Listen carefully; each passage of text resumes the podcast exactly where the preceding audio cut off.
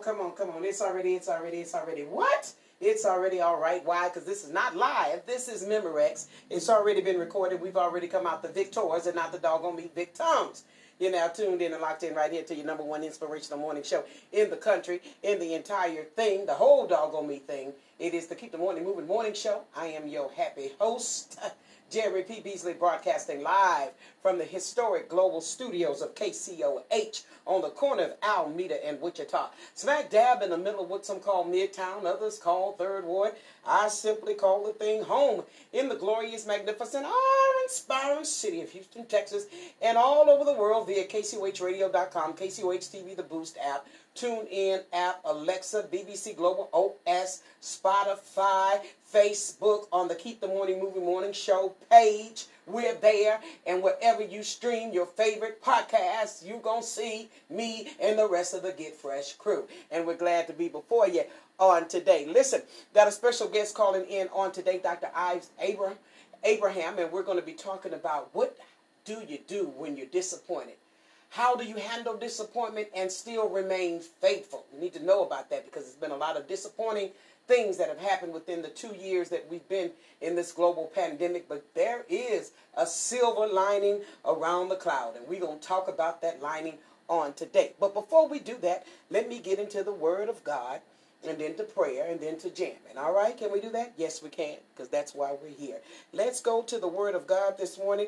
1 Samuel 17, 28 and 30. I want to say good morning to all of those that are tuning in all over the world. Good morning to you, Boogie Down Bronx today, New York City. We appreciate you, Washington, D.C. We appreciate you, California, Los Angeles, California, Sacramento, California. We appreciate you today, Cleveland, Ohio. We appreciate you today, the U.K. We appreciate you today, Canada. We appreciate you on today, Hong Kong. We appreciate you on today, Cleveland, Texas. We appreciate you, Huntsville, Texas, Galveston, Texas, Beaumont, Texas. We appreciate you on today. San Antonio, Texas.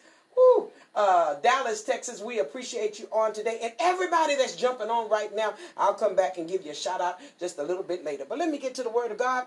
1 Samuel 17, 28 and 30. And it reads in 28, and Eliab is the eldest brother, heard when he spake unto the men. And Eliab's anger was kindled against David. And he said, Why is coming thou here? And with whom hast thou left those few sheep in the wilderness? I know your pride and the naughtiness of thy heart, for thou art come down that thou mightest seeth the battle. And David said, What have I now done? Is there not a cause? Oh, my goodness. Okay, and there go the sirens, and that's what it is. It's a 911. There is a cause. Let's talk about that on this morning. He was upset. Eliab had overheard David questioning about what's going on. What were y'all planning on doing with this uncircumcised Philistine sign? And everybody was in an uproar about what needed to be done, but nobody was going to do anything. And so David came with his ready mindset saying, let's handle this, okay? Then he was mocked because he was not known.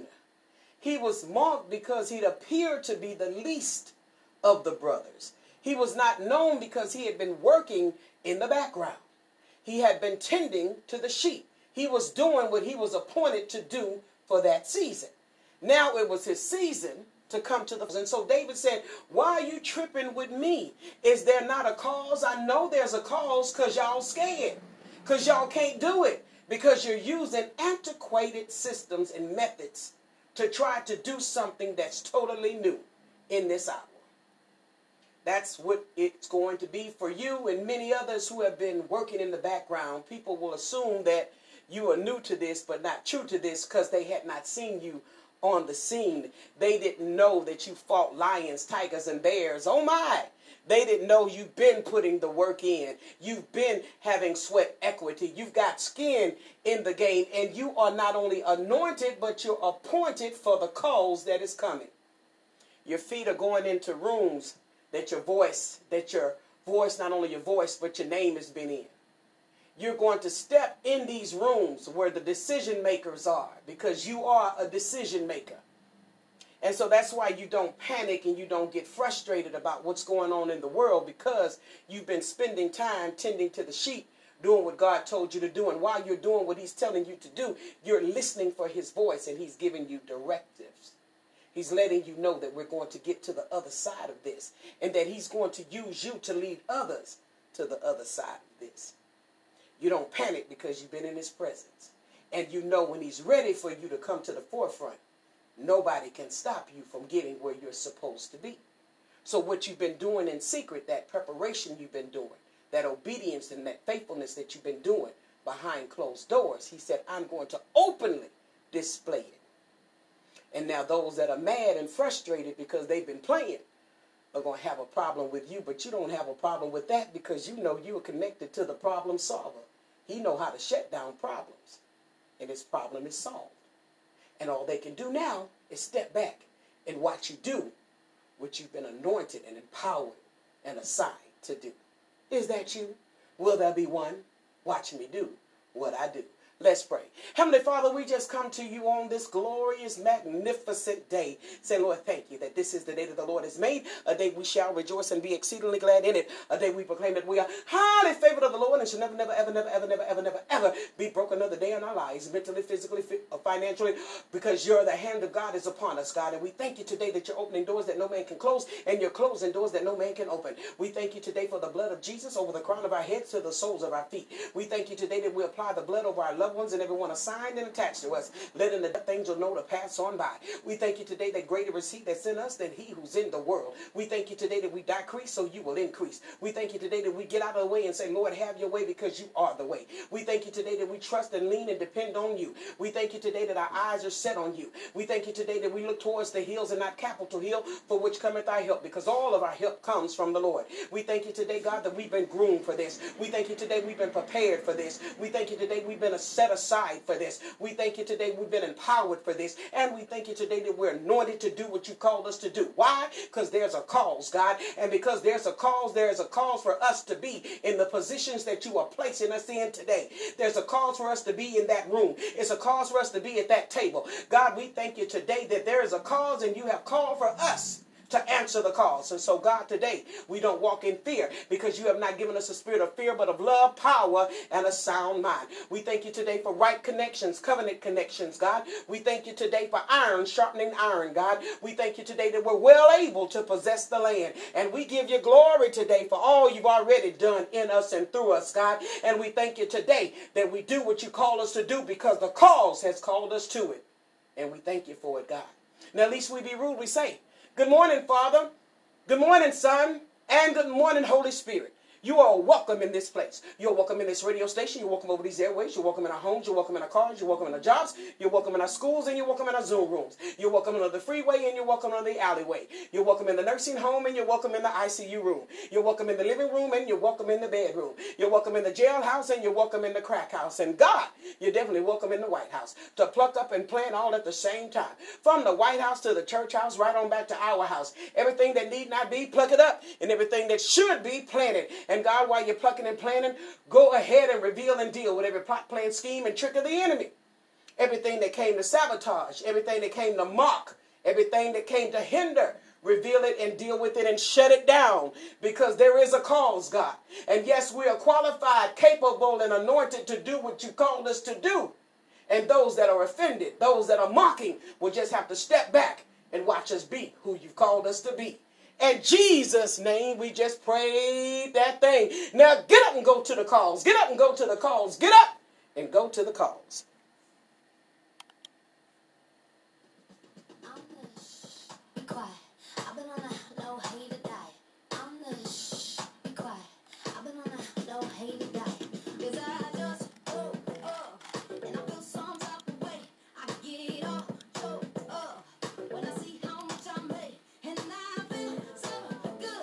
Watch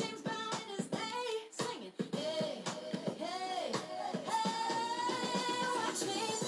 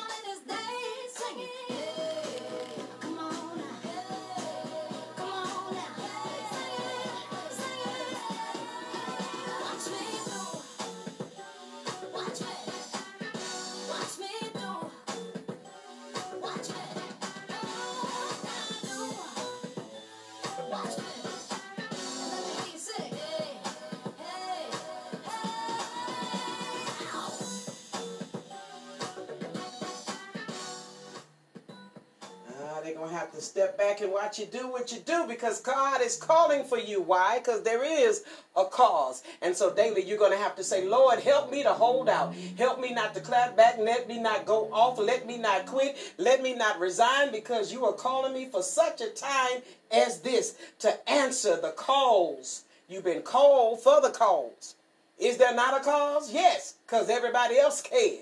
But you're not. You're fully equipped. So the Lord is helping you to hold out, to do what he's called you to do in these last and evil days. Let's go. Keep your stations tuned in and locked in right here to the all-new KCOH-TV, The Boost. Everybody sing along.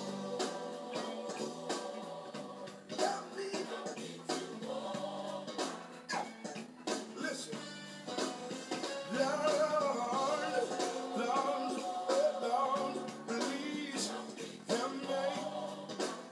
Some of you remember such and nothing.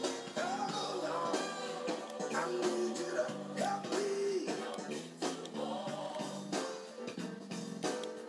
Until my change.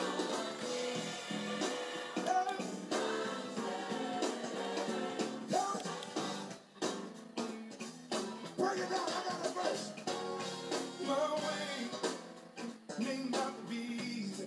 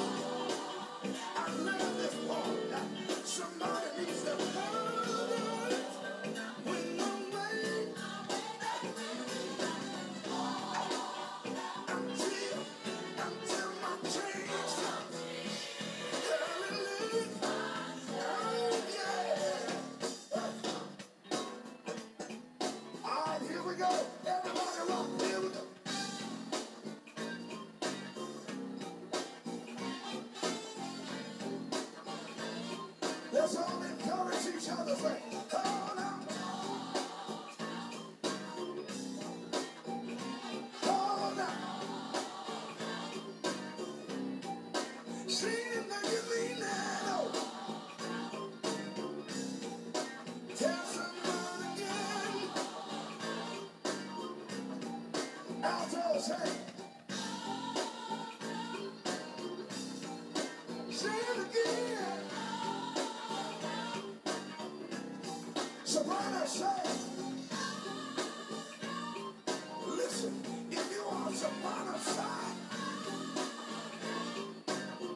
tenors have that one note all out. Ooh, yeah, ooh, yeah, yeah. Now everybody say, tell somebody to.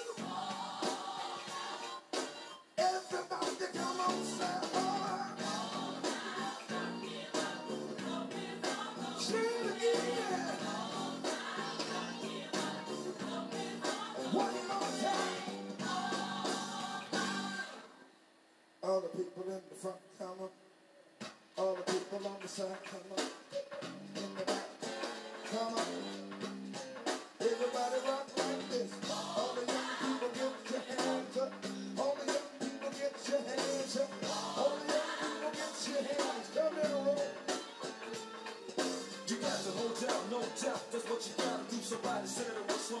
it's not true, so try to never deny the powers of God. Just keep the faith and let your head nod, cause I have friends who was great and went the wrong way, searching for fortune in banks that it came by the day. Try again, strive to be a better man, delivering his message so a lot I can. Hold it up.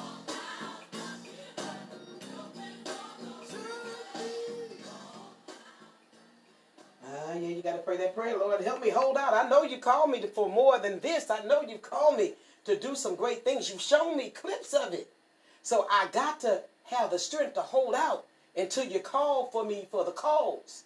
But right now, it looks like it's not going to happen, but trust and believe it will happen. He's a rewarder for they that diligently seek him. Those that are diligent about doing the thing that he already told them to do, even in obscurity.